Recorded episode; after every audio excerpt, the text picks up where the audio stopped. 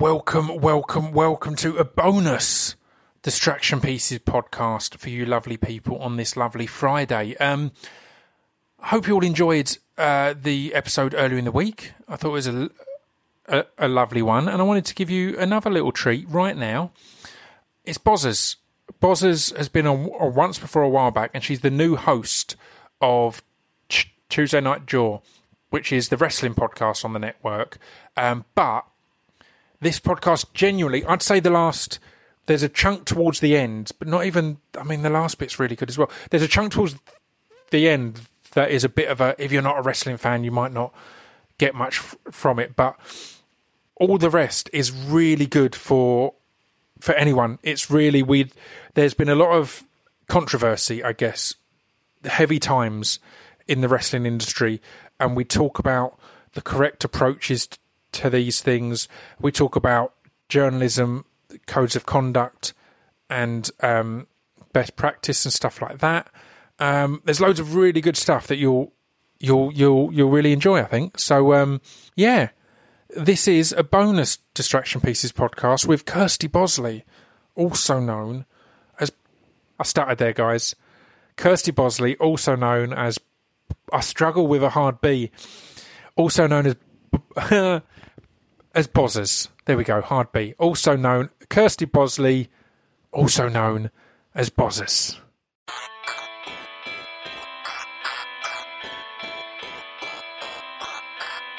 This piece of fiction is the intro to distraction pieces. This piece of fiction is the intro to distraction pieces. This piece of fiction is the intro to distraction pieces. This piece of fiction is the intro to distraction pieces. Right, I'm here today with Bozzers. How you doing? Yeah, I'm good. Thank you. Thanks for having me on the podcast. I'm really excited. It's good to have you back because because you were on a long while back, but um, there's been a lot of exciting things going on, isn't there? And you're you're taking over the reins of of Tuesday Night Jaw.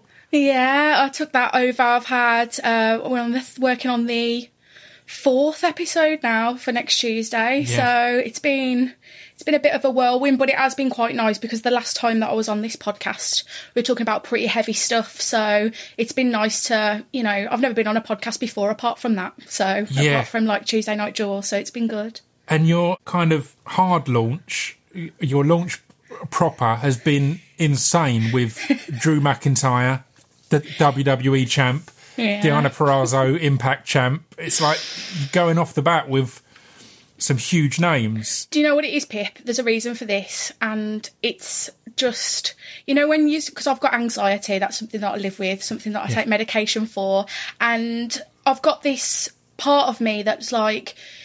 It used to be that I would shy away from doing things because of my anxiety, and now I'm just like trying to chronically overachieve. So that you know because I think well if I just do the absolute best then no one can say that I'm the worst. And so I just push and push and push and and just ask questions like can I have Drew McIntyre please? Or you know I think somebody had said on the internet like how did you manage to get Drew? And it's like well I just asked. And there must have been some level of desperation in my voice because they let me have a conversation with him but But it's it's interesting because I was I was just I was just recording some bits with Adam Richardson who does um, the hardest part of the ring, and he was saying like they gave you a shout out, out this week, and they were talking on that like the first guest is Drew McIntyre. This is amazing, Uh, uh, and he was asking me how how that happened, and I kind of just said it's it's because you're a proper journalist. I said with the greatest respect to all podcasters, including me. It's because you're a proper journalist. And I remember uh, when we first started talking, you'd hit me up every now and then to say, "Oh, there's a press release that says um, Oh, this person's in town. Th- th- th- They're impressed. Like, here's the contact if you want to reach out." And all my stuff had always been, I might tweet them or I might do this or that. But because you've got that history in f- finding the official press contact, contacting the media person for a company or whatever else, you just s- seem to be having success because, as you say, because you you're asking, it was a and long other game people are going, "How would that work?" It, it was a long game with the WWE because the contact there. So I started working. My first proper job in journalism was on my local newspaper, and when I was there, I worked on features. So we had like a celebrity double page spread every week or a real life feature and all this kind of stuff.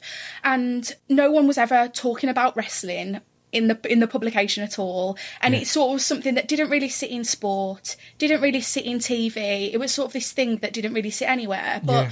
because i loved it so much i always wanted to force that into what i was doing. And so i would always say to the editor you know can i i've got a really fun idea which is when i worked out with a new day. I don't know if i told you about that in the past yeah, but Well, I've seen pictures of it and stuff like that, and yeah, yeah, so the guy that arranged that for me was the press contact that's now at the WWE. So we know each other from years ago where he used to send me press releases and I used to run stories about wrestling and about Yeah. WWE in my local paper. So it's sort of been a long relationship with that guy and I guess yeah. you know that's that's part of it. It's like I've got a little you know, I've got my physical contact book like an old school journalist and it's got people in there that I can hit up and that's really useful.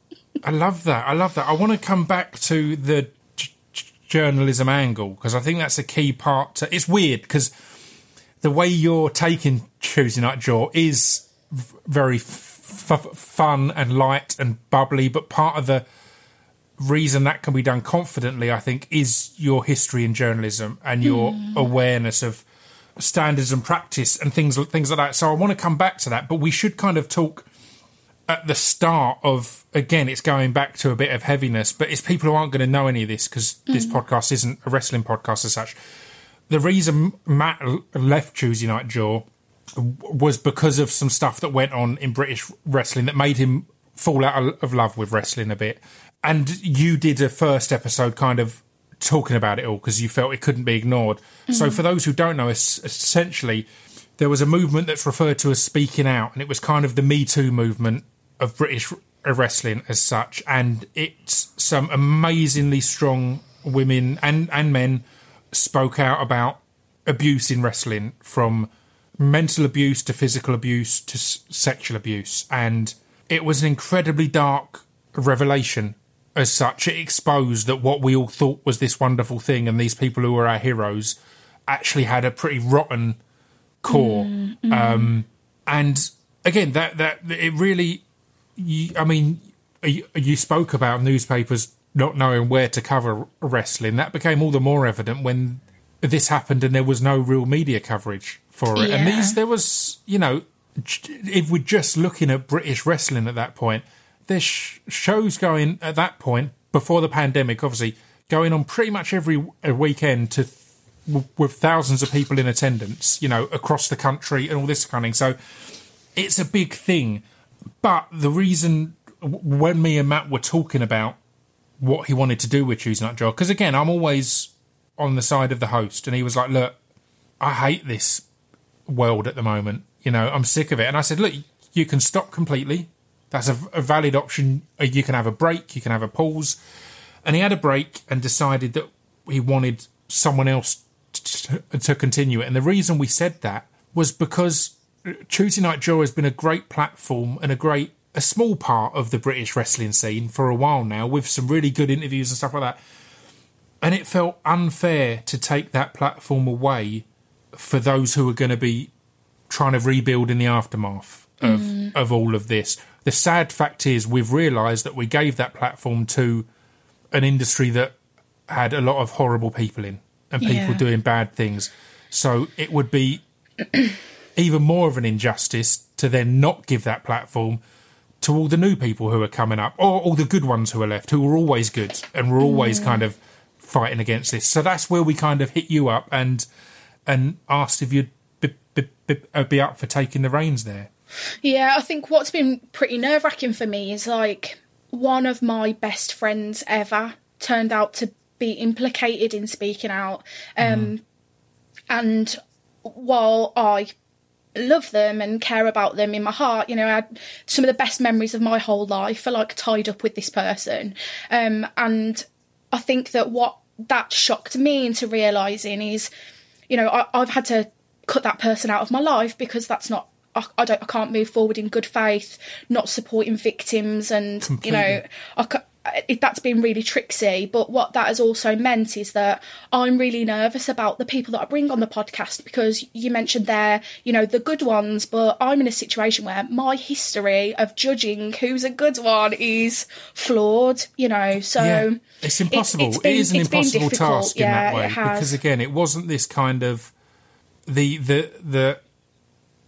I don't uh, I want to make this sound light or frivolous, but when you have something like Jimmy Savile exposed, and you all Mm. go, "Oh yeah, obviously, look at this," th- you know, this isn't a surprise. Whereas so many of the things that came out in this speaking out movement, it was a surprise. It was Yeah. people that you wouldn't have thought of at all. But another that's how these things work. That's Yeah. how they get away with it, and that's how they, you know, yeah. another element of it for me. Sorry, people, I'm really guilty of talking all over people because I'm just so excited No, to you could, you chatter could, away. Go ahead, I am as well. But one of um, one of the elements of that for me is that wrestling generally. When I started going to wrestling, I'm 33 now. I started going to wrestling when I was like 18 or 19 in Britain, British independent wrestling, and I didn't have a community that enjoyed wrestling. So when I was growing up, I had my older brother and we liked wrestling, but I didn't have wrestling friends at school. And I think that was particularly difficult because I was a girl and it's traditionally not a little girl's thing to like. Yeah. You- do you know what I mean? And so I think that when I grew up and started going to independent wrestling, there wasn't many girls there still, and I met people there. In my entire adult life, this has been my main community, like my main Yeah. friendship group. And I think finding community there sort of left me vulnerable, really, because then you've got abusers that are in there and you latch, you know, you latch onto them because you think, you know, so uh, somebody that I used to interact with really regularly was a really prominent wrestler and he was one of my favourite wrestlers and from a storytelling perspective it was one of my favourite things and when I re- when I look back at what that relationship was it probably wasn't a stronger friendship as it felt to me because I I I think it was the whole, you know, I'm a little wrestling loser, and all of a sudden I've got this community, and I think that's what left me personally vulnerable to, you know, people that maybe in another situation I might not have been as vulnerable to. You Know what Yeah. I mean? and it's it's such a complex area as well. Again, as with all of these movements, there's a plethora of of, of cases and incidents that are, v- are very different, different mm. l- l- levels and different severities, but they're all unacceptable, and Oh. it's tough because we do have a tendency to just group, group everyone in together, which isn't fair. It not mm. fair on the experiences of the survivors of these Yeah. things to just gr- group them all in together. But it's it's I don't know. It's it's it's, it's something that happens very easily, and I think r- wrestling is an area, and I've seen it in music loads. Not not necessarily a, a, a, abusers, but people not n- necessarily acting great. Yeah, If you know taking what I mean. advantage of their position. Yeah, and and and I think it's tough because wrestling and music, it's often they're both areas that have got, as you say, these fan bases of people who feel quite isolated and don't have anyone mm. else who's into this and, f- and, f- and feel like l- little wrestling losers. Mm. Half the wrestlers and half the musicians. They were also as well. those little wrestling losers Yeah. and those little m- music losers. Then all of a mm. sudden, it's flipped, and they've got these people idolising them, Yeah. and and that can be, you know, the, the the whole kind of absolute power corrupts absolutely. That goes all the way ac- across. It can be tough. I know that when I got into music, um, the first time I suddenly have had girls DMing me and stuff like that, I was like, oh man. I didn't know how to handle that. don't talk I didn't to know. me. oh, exactly. I was the little kid at, call, at school with a stutter. So I literally, Yeah. I was a very late developer and late bloomer and all these things, and that was tough. And in in the first relationship I was in, as I started to get exposure, I fucked that up because I hadn't had g- g- girls DMing me saying like s- sexual things or whatever, and it Yeah. caught me off guard. And I would, I've, I respond. I said it, it, it ruined the relationship because I've selfishly and ugly responded or flirted or whatever else, and that's not acceptable. But I don't know. It gives me that awareness of how easy these things can start to creep in, and how these things can start to. And then if they if they go unchecked again, mine mine got checked nice and mm. early because I fucked up a relationship with a really good person who's a good mate now, but you know it was completely on me. There was n- no one else to, to blame, so mine got checked quite quickly. If they go mm. unchecked, it's when they go worse and worse, and then we see the the varying levels of of the stuff that's happened in speaking out is when Yeah. that will have started with someone who's just like, man, I can have f- f- four girls on the go at once, which is horrible, but it's also not a crime. It's I was going to do you know say, I mean? there's a difference between being a prick and, Yeah. and, and being an abuser. Yeah, exactly. It's but again, I think it's that starting point. It's that thing that goes on and on and on, and the more you go unchecked, and we see it all the time in celebrity. The more you get to a point where there's n- n- no one to, to, to, to, to tell you no, or no one to tell you that this isn't acceptable, the less, the more those boundaries are pushed, and the more you think is acceptable. And again, I I think, again, I, there's people that were called out in speaking out um, that I know and did consider friends that I've now had no contact with since. But I know, I feel a lot of them will have had almost as big a realization as a lot of us in Hope so. seeing it. A lot of them, in, not, I mean, in that a lot of them won't have realised that what they were doing was completely f- fucked up and wrong. And again, to be clear, that doesn't excuse it in any way, sh- mm. shape, or form. But I think it's that whole thing of v- v- villains don't wake up and think, "Oh, I'm going to be a villain today." Yeah. It- a it's not like the movies; it's the real world. It's why, as you say, it can be hard to be that judge of character because it's not that. It's not like the movies. It's not a monster that gets up and goes, "Today I'm going to do evil things." They they don't know what they're doing is fucked up, and that's how they become that.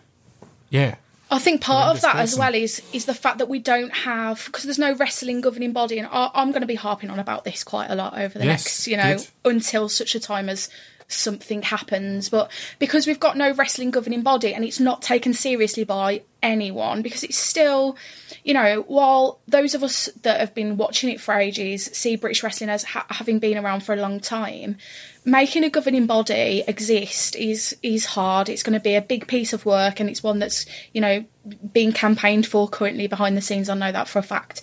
Um, but because I think if it was legitimised, then maybe there would be a resource for support for people that are you know like you were one minute a nobody, as it were, in Yeah, a polite yeah, way, yeah. and the next minute, like everyone's favourite hero. You know, there should there should be some support or somewhere support on all sides of things as as well. Again, it's that it's it's far better to address the issue early than try and deal with the results. Yeah, Do you know and what I mean? You that want to try and stop that rather than go, well, here's all the stuff, the, the stuff that's happened. I don't want any of us said the good people now to end up not being good people. So again, it's as as much a case of addressing that early and and as you say, giving support.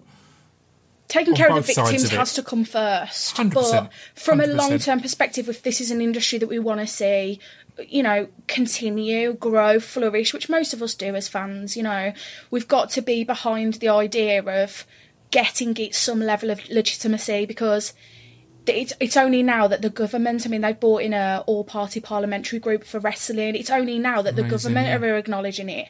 Um and I know that Andy Quildan, who runs Rev Pro, said in a recent podcast that to get visas for wrestlers, he had to go to the Home Office and explain in depth in this massive essay form why wrestling was a thing. You know what I mean? Why Yeah. it existed and why we needed to have people in the country to do that thing. And it's like we're still having to explain it to the government and to the Home Office or whatever that wrestling's an actual thing. Then until we've got that legitimacy, we can't give people the support that they need across the board, and that's like, you know, it it keeps me up at night. To be honest, it really Yeah, does. completely. And again, I think it is. You, you, you touched upon it perfectly with you, your own story earlier that r- wrestling wasn't being covered in your local paper because it does sit in its own world. It's, it doesn't get covered in the TV entertainment movie type area, and it, and it doesn't get covered in sport. So, as unimportant as that as that may seem from the outside, it proves to be really important Yeah. because it means it doesn't have governing bodies and standards and practice and stuff that people to keep an eye on it. It means essentially anyone like not anyone can just put on a boxing event.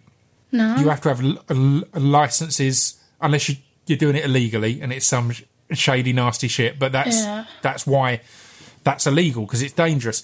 In wrestling, people are again. It's it's not real, but people are doing physical stuff that's really dangerous. Oh, I know. Um, s- s- stunt work in films isn't real, but you need licenses, you need standards and practice on set because it's really dangerous yeah. um, wrestling seems to sit somewhere that that gets ignored. That basically, I could rent a hall tomorrow and put on a wrestling event and have no first aid there, have no no safeguarding as we're speaking of, have no experience of what needs to be done, and that's not safe for the fans. That's not safe the wrestlers. That's not safe for anyone. So, yeah, it is good that these talks are starting to to uh, to happen with go- governments and parliaments and stuff like this to to to try and get some kind of and and the the, the thing is the, there'll be a level of resistance because well this is how it's always been no, I'm not putting but up no- with that shit anymore, Pip. and no one likes it when there's oh what I'm going to have to pay a hundred pound to have a first aider here or to get a license or this and that. Well, I've been doing this for years, so that doesn't matter. That's again, it's it's it needs to become the new normal. A very popular phrase at the moment. Um, it needs to become n- normal immediately not this kind of well, you know, well, you know, well, well, these guys are all right, and they're only doing it in a small venue, and there's the- they're not making a lot of money. Again, that doesn't matter if you're putting people at risk. I think as fans, I don't want to say this is our responsibility, but frankly, I feel like I can't anymore. And I've, d- I feel like I did it before. I mean, I, I mentioned this to you. I, I know that I have, but I came on your podcast. I think it was two years ago, maybe more than that now, and we spoke about this very thing, abuse in wrestling. And then I went, okay, someone else has said they're going to sort this out. That's the end. I wa- washed my hands of it and carried on and then there was more victims. And for me now i can't in good faith support wrestling unless i know that behind the scenes i'm going to be doing all that i can to even if it's signing a petition if it's tweeting my mp and asking them if it's writing letters to my mp if it's joining you know the nspcc's cause to close the loophole that means that trainers can't have relationships with 16 17 year old trainees in wrestling like they you know you can't do that as a boxing trainer. You can't do that as a taekwondo trainer. So why mm. can you do it as a wrestling trainer? It's not acceptable. So it's like I'm I'm doing all I it's my responsibility as a fan to do all I can do to drive a, a systematic change. And I know that it's really you know boring everybody just wants to watch wrestling and have a good time but I feel like if you have as a wrestling fan any power or capability or voice which we all have to do something to drive a change, then we've sort of all got to start doing it because we can't just sit back and go, oh, well, it is what it is. Because no, I can't. I can't. I, I'm not saying that, you know, single handedly I can change the face of wrestling. I can't do that. But if we. If we all do what we can do, then at least I'll I'll feel like maybe I can sleep at night. You know, Yeah. I'm I'm a vegetarian. I'm not a vegetarian because I want all animals to live. I'm a vegetarian because I don't want animals to die in my name. So Yeah. I, while I know that I can't change the face of wrestling, I know that I'm going to do all that I can, and that's as all I can do.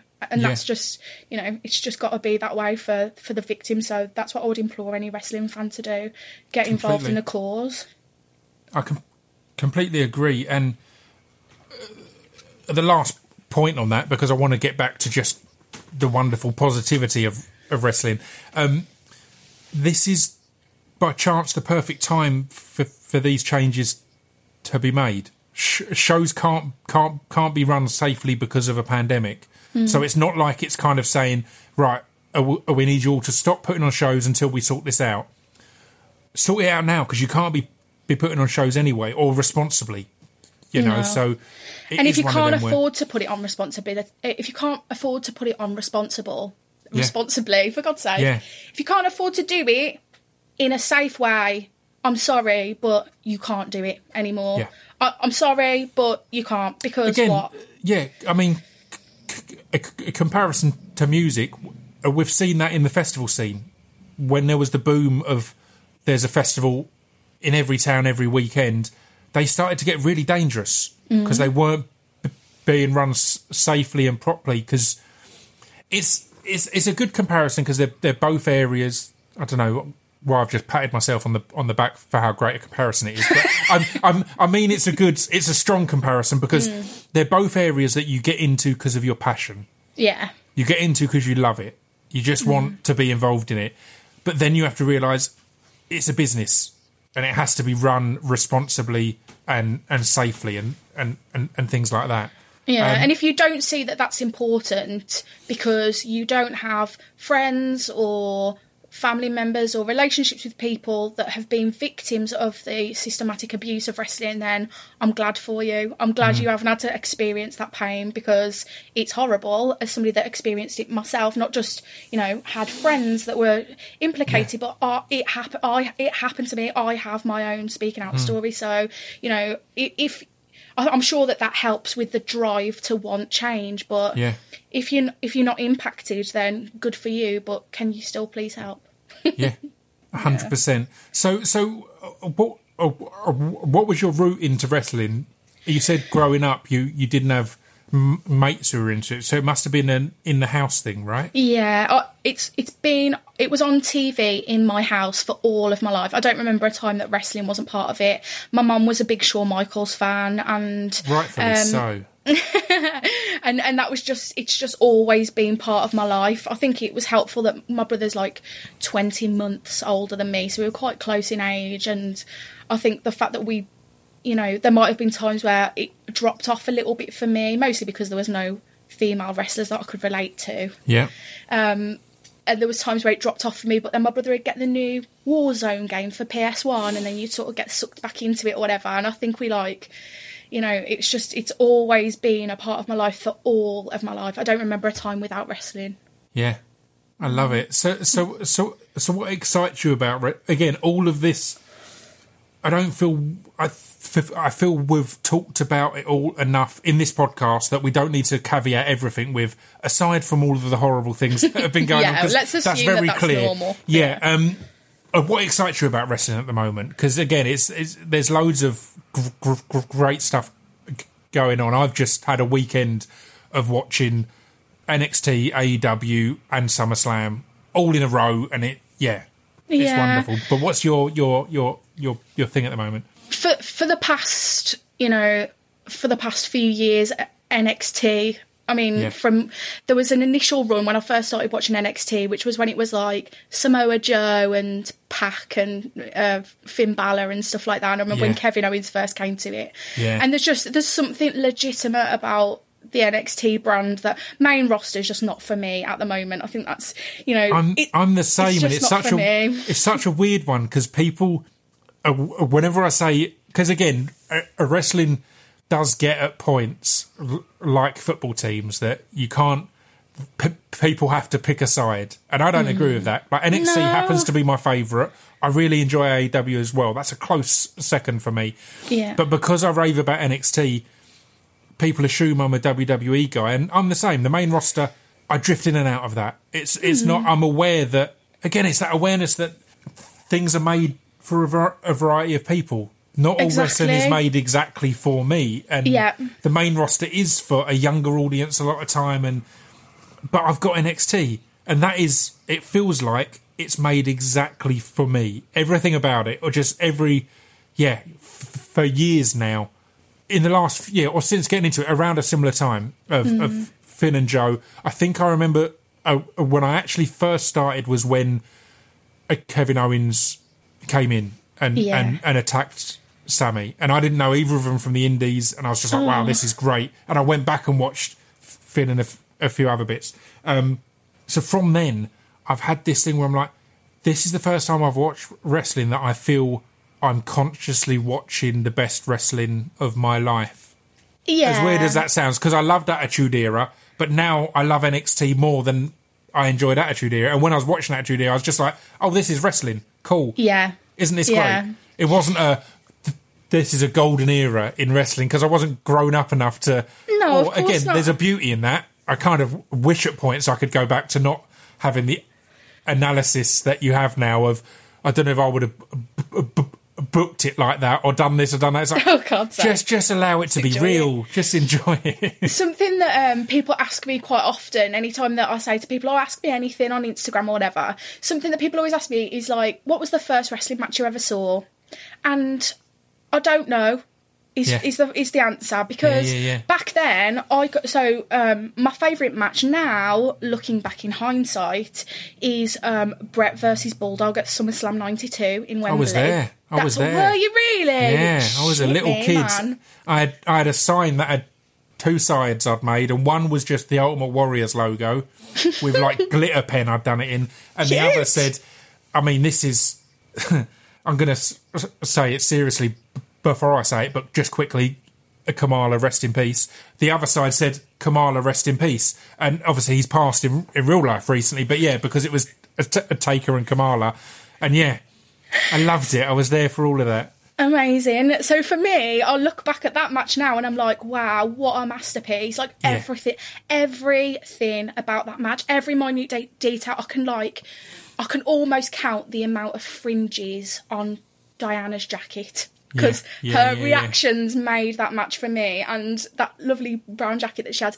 But I look back on that match in hindsight and I can appreciate what an amazing match it was. But I would have watched it at the time and been like, oh, it's another, because Bret Hart's my favourite of all time another Bret Hart match. This is the best match I've ever seen. Every single time I watched Bret Hart was like the best, most important match of the, my life, and that's just how I felt about it. So when people say, "What was the first match that you remember?" Like every none, none, were, Yeah. none stood out because when I was like three or four. You know, pretending to be my favourite wrestlers. Every every match was the best match I'd ever seen. They weren't separated. Whereas Yeah. now I'm an adult, I can go, "Wow, that was trash," and Um, that was really good. I'm exactly the same in that, like so I didn't have Sky as a kid or, or wherever Me the wrestling either. was. So the first thing I had was an Ultimate Warrior video.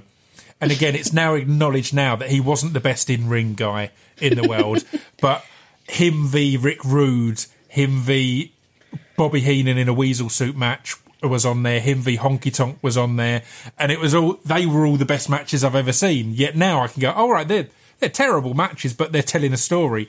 So is that what you're kind of a fan of in wrestling? No. storytelling. no, No? no, not at all. Actually, so I, mean, I don't get me wrong. I like storytelling in wrestling, but Yeah. It's just got to be between the fir- the first bell and the end of the match. I want Yeah. that story told then. Yeah, So I want to be able to see outside of context and for it to still be amazing. So a couple of years ago, I went over to Los Angeles for the um, PWG Battle of Los Angeles. yeah, And I hadn't been because it's hard to get older PWG. It's not like you can stream it. You always have to get the DVDs and stuff. Yeah. So I wasn't up on. There was people on the card that I'd never heard of, like Puma King or whatever. Yeah. And Puma King's a good example of it. Actually, I don't know if you've ever seen any of his stuff, but I got there and I was like, I just know that it, that I'm going to be told good stories in between the bells. So I hadn't seen Yeah. any. You know, there was no promos or six month long storylines. It wasn't going to be the blow off of a 12 month thing. It was just going to be good wrestling matches, and it was. But Puma King was a perfect example of that because he came down to the ring, and normally I'm not into like mad gimmicks and stuff anymore. I like just good quality wrestling. But Yeah. he came down to the ring, and he's like a puma, so he's got like little cat ears on his lucha Great. mask, and he just lay across the corner like a big pussy cat, and was like grooming himself, and then he was c- c- climbing along the ropes like a puma, and it was just. It was it was like just enough craziness for me, Yeah. and then the match it. was just you know, there was a lot of lucha libre on that particular Battle of Los Angeles, but it was just like really high impact. And there was a really special. I can just talk about this a little bit, can't I? I'm just Go, I'm go, aware that I'm talking yeah, really fast, but it. there was a moment. It was the first time I'd ever seen Bandido. Now Bandido's been over to the UK since, and now he's at Ring of Honor, I believe. yeah. Um, I'd never seen Bandido before, and I'd gone to LA by myself, so I'd gone with a pal, but she's not into wrestling, so it was she was going to go to a spa in the evenings that I was going to be at the Battle of Los Angeles. So I just I went over there by myself, and um, I saw this Bandido match, and it was so good. It was like, you know, when there's just like high impact, like full C, full C, full C, full Cs, and you didn't know what the f- finish was going to be, and everything was crazy. And I remember the match finished and Bandido won. I think it was the match to get to the final. And I ran from where I was because I really needed a wee because I've been holding my wee and this match had really been going on. so I ran to the toilet and there was a lady there who who she was like a toilet attendant, you know, like giving you lollipops for a pound or a dollar or whatever and like giving you hand wash and stuff, you know, a toilet attendant. Yeah. And they didn't speak English, and I'd been into the bathroom quite a few times and sort of exchanged pleasantries, you know, in a, sort of like laughing, sort of ha ha ha, hi hi hi, you know, when you're trying to like, you know, engage with somebody that you don't uh, speak the same language as. And I remember I needed a wee, and I ran to the toilet, and as I was running to the bathroom, she'd started running as well, and she'd come up from the toilets to watch that match and she was running next to me and we just had this moment i could cry even thinking about it where we like looked at each other and just the fact that that match was so amazing. We were like gobsmacked and like laughing our heads off. And like she grabbed my hand and we were like giggling. And it was just this whole really magical moment running back to the toilet. And we it. didn't we didn't have any conversation about it but we both knew exactly what we were saying. It was the weirdest thing but it was just it was a perfect example of like how she I don't know how, much she sees wrestling she could be a really big fan. I'd never seen Bandido before apart from during this particular tournament but in that moment we were just so connected by this amazing moment. And when I got back upstairs um Sophie Owen who's she's an independent wrestling fan as well um I didn't really know her and her husband, but they'd gone over to the Battle of Los Angeles as well. And because we were both British, we'd sort of like done a whole "Hi, how's it going?" like politeness. And Yeah. she ran out of nowhere when Bandido won, and she kissed me on the ear, and it was like it was just such a special, lovely moment. And that was a perfect ex- for me. That's like just encapsulates what it, what's so special about wrestling. It was like we were just all together in that amazing feeling. I don't know. It's no, it's it's beautiful because it's it is there is something weirdly unifying in sporting events of these of when you get to share that moment with a crowd and you don't know each other but you all were all there. And the beautiful thing about wrestling is it gets to to manufacture those moments. Yeah, As a Millwall it's not blind fan- tribalism. Yeah, now, as a Millwall fan, you know, I at the time when I was going like every home game, you might get two or three of those moments because we're not the most successful team. But when they're there, it's electric. Wrestling gets to go. Oh, we're going to give you them every event. It might not be every match, but we know we're going to build this here and have that there. It's not a case of oh, we might go and it'll be a bit duds, Mm. depending on the company, obviously. But they know what they're trying to do. So yeah, Yeah, I and completely like understand football, that unity. You'll have 50-50 crowd split, right? Yeah. So half of them are really happy and half of them are really sad when Yeah. one particular team wins. But the beauty of really good wrestling is even if you wanted the other guy to win, what like particularly in this match, what Bandido did or whatever the victor does, if it's really, really great wrestling, you're celebrating. Everyone in the room is celebrating and it's like even if they didn't want that person to win, you can't deny how great that storytelling was. Then you've Yeah. got hundred percent of the room going up, and you haven't got people fifty percent going home crying or you know being horrible to their partners because they're miserable about the fact that their favourite lost. Like it's not really like that. Yeah, It's weird. completely. Well, I mean, we mentioned NXT and I mentioned AEW, but the other brand that I'm excited is is coming back soon is NXT UK, and they're one that is kind of it gets overlooked sometimes, but it came to mind because of you speaking of in match storytelling, Yeah. and I think Walter, I think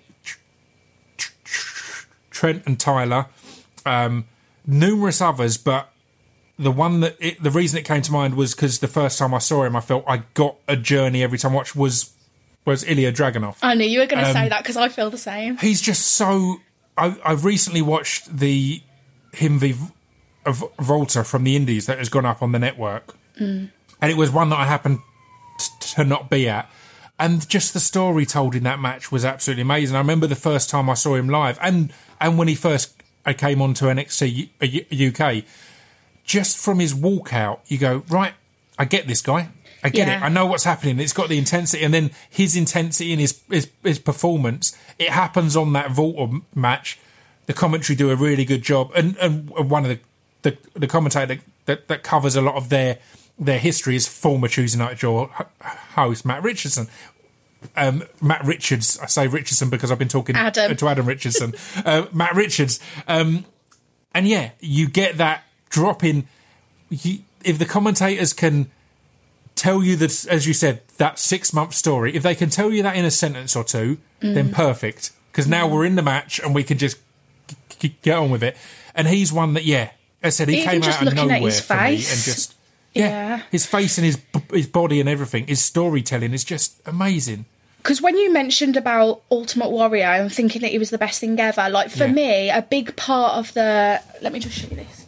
I should, probably shouldn't still have it because I know he's quite controversial. But he's one of Yeah, my really I love it. It's my little wrestling figure. I had all of them. listening. I had the first one which just just jumped, and then that one where he does a gorilla press, and then they did mm-hmm. the third one where he does like a bear hug. So I think part of the big draw of Ultimate Warrior for me, and the only thing that I used to emulate as a child, I used to take all my clothes off and just have my pants, and then I would s- sing his entrance music, and I would run. I would run from the kitchen. I'd run into the living room, jump on the sofa, grab the back of the sofa, shake the sofa cushions, Brilliant. and pretend to do his entrance. And for the most part, like particularly when the when the entrance way was really long. By the time he'd done his run and then circled the ring sprinting, he was knackered. So his in ring work wasn't particularly There's not a lot great. to do. Yeah, Exactly, but that intensity from the outset when he comes out and he comes sprinting and it's intense. Yeah. I think that was like one of the biggest cool things, certainly for me as a child, Yeah. that made the Ultimate Warrior great. Now, what Ilja's really good at is he comes out and his neck is bulging and his eyes are red, and that's Yeah. because he's got those contacts, and his eyes are a weird colour, and his neck's bulging, and he's slamming his hands against the floor, and he's getting up, and it's like, oh my god, what? Yeah. He's like a like he comes in and he's just a force, a f- immediate force. yeah, That's what I think. Agree. And then he gets in the ring and he's not he's not blown up. He doesn't do what you know. No, he's not no. doesn't do what the Ultimate Warrior did. He carries it through till the end and oh man it gives me chills you know when the camera like zooms in on his face and he's like staring someone out and he looks like he, he will l- literally tear their throat out with his teeth like Yeah. oh man i love it i think ilja's probably my favourite in Oh. nxt uk oh, that's it. That's what makes me so excited about about NXT uh, uh, UK coming back is because I'd put Ilja in my top five in general in wrestling at the moment. So Yeah. that's where he happens to be. So that makes it ex- exciting. And again, I do think it's real. We have a real habit of comparing everything, and people will be, oh. Oh, NXT UK isn't as good as NXT. It's like, it's completely all right. different though Have you got some spare time though? Because uh, uh, are you going to watch NXT t- twice, or do you Mm. want something else? And it, again, it is that, and same with AEW. It's it, it's all this competition. If you do only have time to watch one, then f- fair enough. It is a Yeah. competition. But if you've got the time, we don't need to compare everything and who was best this week, who was was best last week. It's like I enjoyed all of it. It's, Yeah. I always say it with films because when Deadpool 2 c- uh, came out, I posted about it saying, I love it. And s- the first uh, comment was, "I- Is it as good as, as Deadpool 1?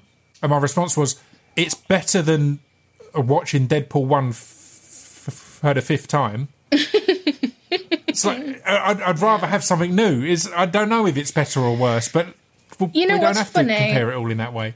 I feel like I feel the same, and I do feel like NXT and NXT UK are like two completely separate things. I, I just feel like they're different Yeah. fla- they're different flavors. You know, Completely. That you don't get so much madcap stuff in NXT UK. You get like legitimate in ring Yeah. bouts. But I was going to say, oh yeah, what didn't help with this whole this is better than this is. I don't want to throw shade at him because I don't want to have bad beef with AEW. I've actually got somebody from AEW coming on the podcast, which is really exciting Exciting. on Tuesday Night Jaw. But Cody, when Cody first started AEW and he did that entrance where he like took shots at Triple H and there was like the Yeah. he smashed the um, throne and all that kind of stuff, and I felt like I, I know why you did it, but at the time I was like. You big baby, like you're doing that exact thing that fans do, where it's like us, us versus them. Grow up, Cody. think- it's good enough as it is. Calm I think down. they're all as bad as each other, though. It's the cringiest part of it. Like, when, and it's stopped now. But whenever commentary on either show would reference the other in a shady or snarky way, it's boring. And same with babies. Seth Rollins or Randy Orton. having a go at, at the opposition. Whatever. It's like, it bores me. I'm not into Yeah. it. Again, if you're doing it, if they had signed some secret deal to have a, a pay per view where both companies are on it, then do that. Build this mm. story, tell this story. But if it's just for the sake, if it's not for the sake of story building or anything, then just get, focus on what you're Yeah, on what you're concentrate doing. on And- your own business. Again, to come back to Tuesday Night Jaw, the point when Jim started it was to talk about the wrestling that we like, Mm. and, and and and not to be bl- bl- blind to the fact that there's stuff that's not as good, but.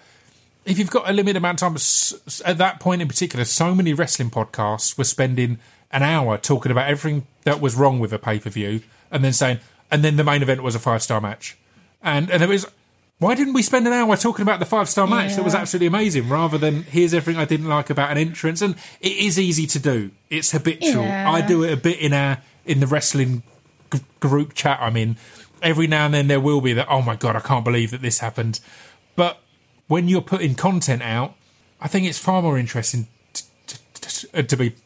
positive, and that kind of leads us back to what I'm excited about a Tuesday Night Jaw going forward. It's two things: it's the positivity and the upbeatness that you want to bring to it, but also it is your your history of, of, of, of journalism because there's a problem in the world in general at the moment of lacks of standards and practice. Um, The way that media has been, been merged with s- s- so- social media, so a lot of reporting and a lot of different things like that aren't observing the journalistic standards and practice that you're meant to study.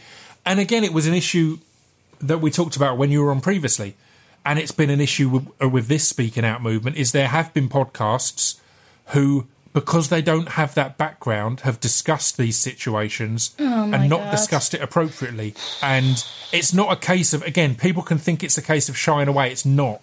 It's a case of uh, when you mention or when we both mentioned knowing people earlier. The reason we've not named them is because it can negatively affect court cases that are ongoing. It can negatively affect the victims. Yeah. It can have so many knock-on effects that there's a responsible way to talk about and address any of these things, and people forget that stuff being all over s- social media isn't consent.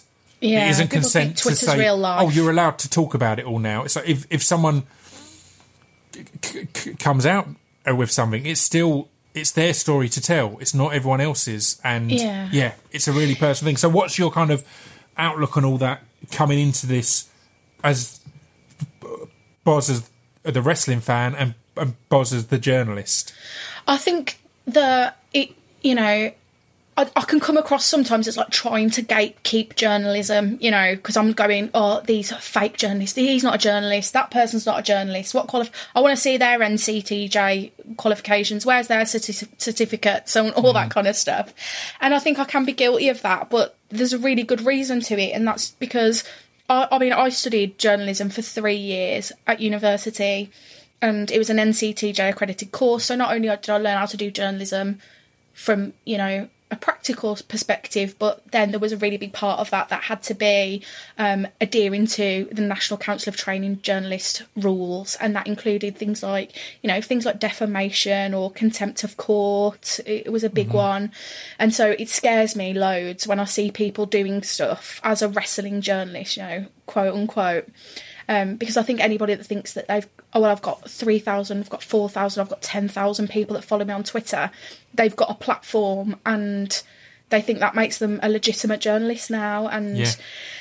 that that does scare me. You know, it really does scare me because it's not it's not easy to train to be a journalist. It's a lot of hard work and a lot of money and a lot of effort, and it's not, you know And and again, be- uh, because of the kind of tribalism at times of wrestling, we won't be able to see that we're not applying the same standards across the, the, the board. So people, if someone tweets or someone podcasts and acts inappropriate with with what they're covering or how they're covering, people will, will jump to their defence. But those same people, like the example I kept coming up to, uh, will agree that Tommy Robinson turning up and trying to expose these grooming gangs or whatever, and effectively potentially negatively affecting the the prosecution of those grooming gangs it's not a good thing. It's the idiots who are going, "Ah, Tommy is doing is doing the right thing." It's like no, if he ends up meaning that these predators get off because of contempt of court, because of, of defamation, because of all these other things, he's done damage. All he's done is wanted to make himself this hero yeah. this shining light. And I know that's not necessarily the atten- intention when people cover things inappropriately, but you've got to realise that it's the same thing. yeah. You might, you just might not see it as the same because that's a podcast 'Cause or a blogger that you well. Mm. like or listen to. They've made the same mistake. yeah, you can have good intentions, but there's a, there's ways of doing things, and that's Yeah. not to say that. I mean, it's something that we, when I was at uni, we used to call um, citizen journalism. So that's sort of how I got my first job in the newspaper because I was constantly like tweeting from the scene because I would always be like, uh, like you know, if I just happened to be walking through town and there was a bus crash, I'd be like tweeting legitimate journalists and saying, "Here's like." Here's a photo of the scene. This is what's Yeah. you know. This is what I've seen. This is what so and so said. And I, I always report like a fact. You don't report you how you feel about it or what you think about it. Realistically, as a journalist, which I think I do struggle with a little bit with Tuesday Night Juries, that I don't. It's not about me. It's about the. st- It's about the story. It's about the news. So that's why I haven't done any like big um, Q and A's or anything. I, I'm happy to talk about myself. You know, I'm, I like it as much as anyone. but but historically, like my job is to take what's happening and to tell you about it. Or if it's interviewing someone, a, a particular wrestler like Drew McIntyre, for example, it's about you know asking him questions and presenting his answers. It, it- Yeah. I'm not here to say like, well, actually, this is what I think. I try and inject a little bit in there because I don't want to be the most boring person alive. Um, but you know, you do have to really separate yourself. That's the purpose of being a journalist. But that's again, that's because you've s- s- the, the studied it and know that there's a difference between j- j- journalism and and, and op-eds and, Yeah. and uh, opinion pieces, and that's that's been blurred so much in recent times. People don't realise that journalism isn't meant to be opinion led; it's Yeah. meant to be fact led. But because the stuff that blows up now, or is more clickbaity or whatever else, is opinion led, that's what people see as journalism. It's like no, that's not they- the journalist's job. No, and the Independent Press Standards Organisation do say that if you're going to do a comment piece, you need to have it clearly labelled as a comment piece. Yeah. So if I'm on a, you know, I write still now for news websites, news outlets, um, and if you know if it's news, it goes into a news section. If it's opinion piece, it has to be labelled as such. It's got to be very clear from the outset that this is one person's opinion. Um, and the way that social media is and the way you know because main new, n- news outlets don't cover wrestling we need other people to cover it. We need Yeah. you know as a consumer oh, that's what i want to see. I want to be able to read about what's happening in promotions that i don't watch regularly. And you know i want somewhere to go and to hear what's going on with that. Um, but they don't adhere to independent press standards organisation like rules and regulations. Then Yeah. that's a, that's a scary thing, you know, because they can present something as being a fact because they saw it on Twitter or whatever, and it's like, no, no, no, no, no, stop. Stop and it's scary. Yeah. it's scary, and that's why you know when you asked me to take on Tuesday Night Jaw, I had my reservations because similarly, like you know. It, it's been hard for me as well, you know. Like, I feel the same as Matt in that, you know, I sort of started to fall out of love with wrestling, and you know, it was painful, and there was a lot to deal with and a lot to work through. But I also saw the fact that, like, you were offering me a platform, and hmm. if, and I was concerned that if someone else takes that platform that's not qualified, it what could it potentially turn into? I'm not saying that you would ever choose anybody that was not Yeah. good for No, the job, yeah, but no, sure. you know so it just it felt a little bit like well this could be a useful outlet for people not just for opinions and stuff but actually like because I keep accidentally referring to it as a magazine when I talk to you and I'm always like this particular feature in the magazine but that's how I see it being and and so you know I do I do think it's helpful that I'll you know stick to the rules and that doesn't mean that like you know I don't know. I think it can make you sound like a square or like oh, the press because people have got horrible views on the press, which is always Yeah. upsetting. But Yeah. um, Well, not at all. But that's what I like as well. That, like we mentioned at the start, I'll start to wrap things up now.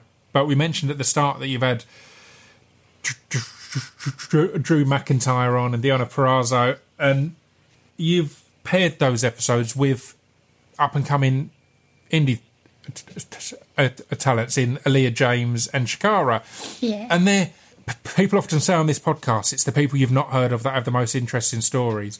And both of them had some bits in there that blew my mind. Again, the fact that Chakara at like f- f- 15 was like, I'm going to go and start wrestling. And at 16 had her first match in like a proper promotion and stuff like that. And Aleah, I'd assumed that she'd been around for ages and I'd only only just heard of her in the last year. The reason I'd only just heard of her in the last year is she She's only started a year or two ago and she's already in some of the biggest organisations. I was kind of, I saw her on, or I saw that she was on Rev Pro and on, on Sh- Sheldon Friends. And I was like, wow, who's this? I've generally everyone on these shows I've heard of or whatever. I was like, oh, I've missed someone here. And then hearing on the Mm. podcast, it's like, no, it's because she just started and just happens to be a natural. Yeah, But she's yeah. a natural. Well- she's great. Uh, Where can people find you and get in touch? I, mean, I should mention that you've you've you speak about it as a as a magazine show. You've brought in the the classic c- calling effect. That, that Dude, people um, are so scared of that. Yeah, so on the show, you give out a WhatsApp number, and people can Yeah. leave voice messages that will be in the episode, or be addressed, or be talked about. And people are a bit nervous, right? Yeah, I think I think because people don't quite know what I'm looking for, and It's I new. also don't quite know what I'm looking for. People are a bit apprehensive. Um, but I've had a few people. I'm just checking my burner now. I've got like a little, a little burner for Tuesday Night Jaw. But yeah, I want it to be that um, people can share their, you know, what's your favourite match of the week? What did you think about this? And if people want to say, you know, I thought this was shit, that's fine as well. Yeah. They're allowed to do that. Um, So, what is the number? can- Let's give it out here as well. Okay, um, let me just. So, I tried to get a jingle made for it, Pip, but I was having a bit of a mare. Um, so it's oh god, oh seven nine one six seven nine seven one eight seven. Perfect. I love that as a That's how I have to try and remember it. I've just opened it up and I'm like, I'm sure that's not. I'm sure that's the number. Oh seven nine one six seven eight seven one eight seven. Oh, dude, what if it's not? You might have just given a random number out. Listen, man, don't But phone me on that. Get on Twitter. You've given the number out on on the episodes, and that's always there, so that'll be accurate, right? That's why I need a jingle, you see. Someone sent me a jingle, a listener Yeah. sent me a jingle that they'd made themselves for my phone number, which was extremely adorable. Amazing. yeah, so I'll have I to try love and get that, that. put onto the so, episode. but people can find you on tw- on Twitter and Instagram, right? They can. Um, Instagram, I'm a little bit. I do a little bit less on there because I haven't really got all that much to say. It's sort of like photos of you know my dinner or whatever. But Twitter, p- particularly, I'm at Bozzers. Well, I'm at Bozzers everywhere, I think. But Ozzers at error, so Bozzers. Perfectly spelt. Yeah, or if you Well- want to check out my journalism, you Yep. can go to um, www.bozzers.co.uk. You can see some more journalism. I've done some. I've written about wrestling for the Guardian before, so that's on there. Amazing. You can have a little look. Yeah. I love it. Well, I'm excited f- for all that is ahead, and um, yeah, I couldn't be, be more pleased having you part of the team. And it's uh, Thanks, man. there's good things ahead, I think. And again, in Brit wrestling in, in general, the couple of, of of wrestlers that we've mentioned that you've had on in Aleah James and Chakara, and there's loads of other. Chakara sp- sp- spoke a lot about Candy Floss, and there's loads of other really good wrestlers who are going to hopefully continue to build something amazing out of the of, of the, of the ashes of what quite rightfully had to be burnt down and mm. and, and cleaned out. So yeah, Yeah, I'm, ex- I'm I am excited about it, and I, I'm I'm I think like doing Tuesday Night Jaw is reminding me a little bit of what it is about wrestling that I love because it's a healing process, isn't it? And I think Yeah. it is for a lot of people. And you know, uh, we've we've just got to try our best, but along with all that light-hearted stuff, it is going to be some heavy stuff that we have to keep and acknowledging Yeah. it along the way. But we just got to try our best, haven't we? And that's it. And uh, yeah, that's that's that.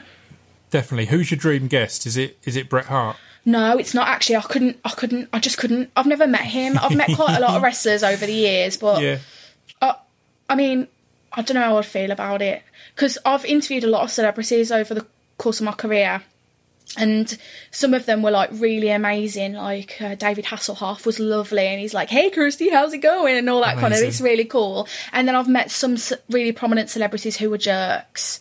Um, Yeah. And my biggest fear is that Bret Hart will be a jerk, and then I'll be forever like heartbroken about it because Yeah. it's it's my memories. But I just all I want to do, and I've thought it ever since I was a child. I want to just be on the front row and have Bret Hart give me his glasses. Oh, it's the dream, isn't it? I want that so much, Pip. I could cry. It's the dream. Well, Yeah. I, I let's hope that becomes a reality at some point. yeah, but yeah, dream guest. So I'm hoping to get some people on that uh, are sort of prominent in other areas, but that just happen to like wrestling. Yeah. so they're not not necessarily wrestlers. I want to have conversations about what it is that we love about wrestling because Yeah, it's a great I think it'll be nice to take that back. So we'll see what goes on with that. But stay Lovely. tuned. Well, thank you very much for your time. It's been a pleasure. Yeah, it's been lovely. Thanks for inviting me on. Thanks for your support. You're always wicked to me, so I appreciate that. No worries. Bye.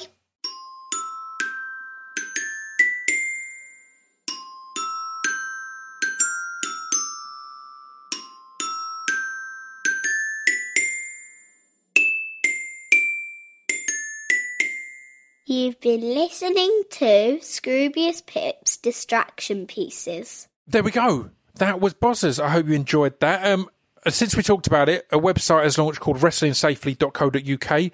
Um, it's fantastic. It's it's you know we talked about that people have been talking to Parliament and all that. It's all tied in with that, and it's really it's p- positive. You'll be able to find it easy if you go and look at Bozzer's socials because she uh, has shared it and all that kind of thing. But yeah, I hope you enjoyed that, and I hope as many of you as possible all go over and give the new era of Tuesday Night Jaw a listen the Jim Smallman era was iconic. The Matt Richards era was also iconic, and I'm just equally as excited about the Bozzers era and those guests, mate. Those guests that she's had. In fact, since launching after the Speaking Out episode, she's gone WWE, Impact, and then AEW as her guests. It's pretty impressive. So yeah, go and give that a listen. Cho- a Tuesday Night Jaw out, of course, every Tuesday, and f- follow Bozzers at Bozzers. I'm quite stuttery on this intro and outro, aren't I? I wonder if I'm tired. Who knows? Anyway, I'll be back on Wednesday with another frankly astounding guest. Yeah, just you wait. Just you wait. This is insane. If you think the Joe T- Talbot episode was strong, we're just going from strength to strength, my friends. All right, I'll see you all next week. Ta ta.